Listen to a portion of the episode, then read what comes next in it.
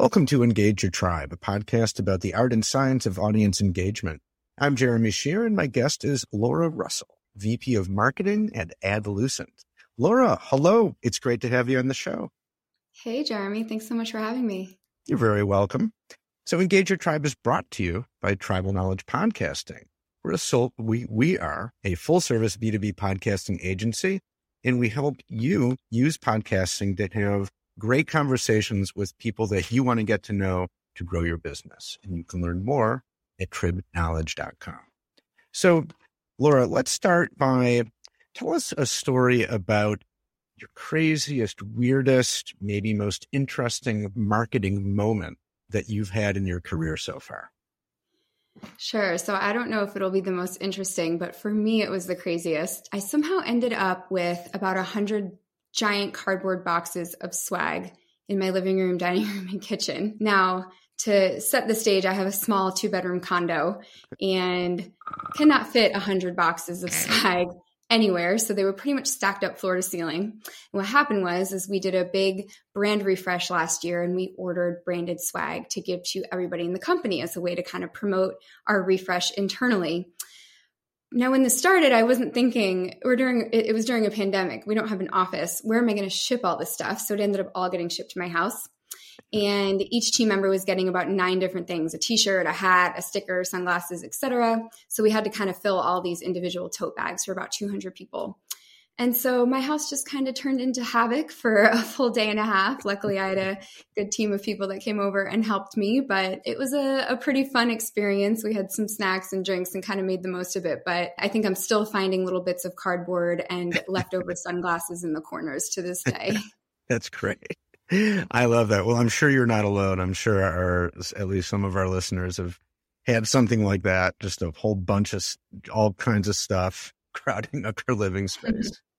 right. Well, thanks for sharing that. So now say a few words about Adlucent. What are you guys all about? Yeah, so Adlucent is a performance marketing agency, and we help retailers and brands break through performance plateaus across channels like paid search, paid social, Amazon, retail media networks, and display media. We have a technology called Deep Search that we've built specifically for retail. And that's kind of our key to success, along with our scientific approach and kind of approaching clients with total transparency and helping them just create the performance results that they need in their online campaigns. Okay, very good. Thanks for that overview. So, now I know that you put a lot of stock in being aligned with your sales team and with other business units, but especially with sales. And which is, of course, a very smart thing to do if you're a marketer. And we'll talk about why in just a minute. But let's start very simply. I just want to ask you for you, what does alignment mean? For me, alignment means all necessary stakeholders are looking in the same direction. And even if we don't necessarily agree, we need to agree to disagree and commit to the decision, the outcome, the data, whatever it is that's in question, so that we're not on different pages down the road. So it's basically creating commitment across stakeholders or across an organization to help get things done. Okay, that makes total sense. So, how do you make alignment work? What does that actually look like in practice? Yeah, so this is definitely something that it's taken me many years to, I, I don't want to say master because I, I don't think I've mastered it, but I've made a lot of progress in this area. I think that there's kind of a couple things you have to do to make this work. And, and I'll preface that by saying the decision or the task at hand could be all different things. It could be, you know, a decision to spend money on something. It could be a decision to hire someone. It could be an idea that's coming at you from a different direction that you don't want to move forward with in marketing. In the case with sales, a lot of times with marketing and sales, I think alignment shows up like attribute in attribution problems or questioning data questioning marketing's impact, questioning sales impact. Another way we've seen it show up is the quality of a lead. You know, we are a services agency. We do lead generation in order to generate, and, you know, sometimes that comes into question. So I think that alignment can kind of show up in a lot of different ways. And there's a few different ways to solve it based on, I think, how it's showing up. Okay.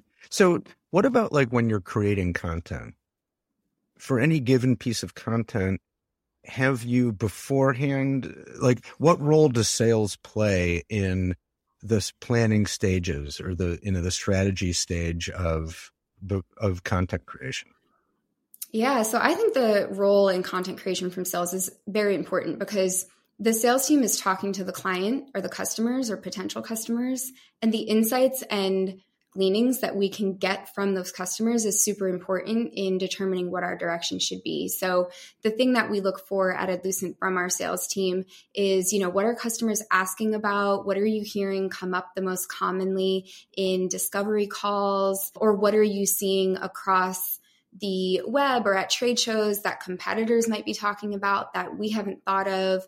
But basically kind of being our eyes and ears on the ground to bring us back ideas. Then we come up with our list of initiatives or priorities for content, create the content, and then we try to arm sales with that for the purpose of sales enablement and you know helping kind of nurture those deals as well as educating themselves on whatever the topic you know at hand might be. So i think the role of sales is important in that process. And i think if more marketers use sales in that process ourselves included the content strategy can actually go a long way. Okay so it sounds like sales is involved very much at the very earliest stages of just w- what are our customers talking about? What do they care about? Which then gives you the ideas for, okay, well, here's the kind of content we need to create. So they're involved at the beginning. To what extent, if at all, is sales, does sales continue to be involved through the production process? Say, as you're creating the content or once it's actually created? I'll have to say, we don't include sales very much in that production process, mainly because they don't have time. you know, yeah. they're busy selling. And we also have a pretty healthy trust between our teams that I think our sales team, once they give us that initial kind of feedback or insight, I think they trust us to create it the way we need to. The the the way I see that kind of stray is when it comes to creating very specific content like a pitch deck or an RFP response. In that case, sales is driving the bus, marketing's there to support, and we're the ones that are there to kind of give feedback throughout the process while they're creating those materials. So it sort of depends what the content is, but if it's marketing driven content, they're not so much involved in that process. It's more of kind of the first checkpoint and then once it's complete, they'll see it. Now, if they have feedback at that point, we'll certainly go back and revise something or you know evolve a, a, piece as needed. But luckily you know our, our sales team in our case at Adlucent at least they trust us to kind of create the copy or the design or whatever it might be. Okay. And it sounds like for case by case for a given piece of content if you've created something and they're like oh you know it would be even better if it did this or that, then that's a discussion and you have open lines of communication and, and that can happen as needed. I'm, I'm assuming. Exactly. Yeah. Or if they're like, this piece of content you created around, you know, paid social advertising was great and it's getting so much um, attention and so much engagement. We need more of it. That's something we like to hear as well. Of course. Right. Yeah. So now, ideally, every business unit in an organization should be aligned, right? But it, it rarely happens. Um, I think, the, especially the bigger or an organization in the heart it is, the harder that that gets. And you know, marketing and sales alignment wouldn't be like a conversation the way that it currently is if it wasn't a pretty consistent problem, right? Mm-hmm. So I think every marketer, every salesperson would agree. Yes, that would be great. Sales and marketing should be aligned but it, it often doesn't happen. What do you think are some of the barriers that typically get in the way of that alignment? I think some of the barriers I see are marketing and sales often have different KPIs that they're held accountable for. So, you know, I often see that sales is, of course, accountable for closed won deals, for revenue. Marketing at in a lot of companies is is responsible for you know the brand the engagement the traffic. What we've done at Adlucent is we actually hold marketing responsible for middle and bottom of the funnel metrics is what we kind of call them. So we also report and have goals around revenue and you know number of new business deals closed and the size of those deals. And then of course we have our standard marketing metrics like MQLs and SALs and the traffic and the engagement and things like that.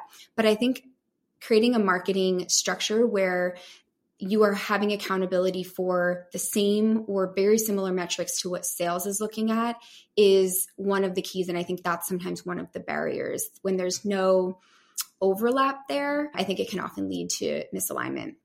I think another thing that can often lead to misalignment is kind of having not starting small. So, kind of having these big, grandiose plans or grandiose changes instead of just looking at step by step progress to kind of get in the direction you need to go. I think it, it's kind of the whole like what's better done or you know is done better than perfect? I think done is better than perfect for that exact reason because perfect is going to look different depending on who you ask.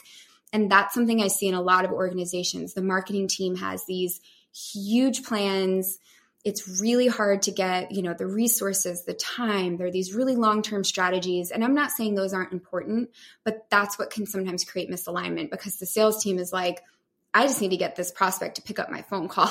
Like mm-hmm. i good for you you guys have these big plans but like our immediate next step is to get this deal closed and that's the most important thing to them. So i think you know start small and look at you know making progress versus looking at complete perfection is is the key to that. I think the other thing too is sometimes in a lot of organizations there's the question of who gets the credit.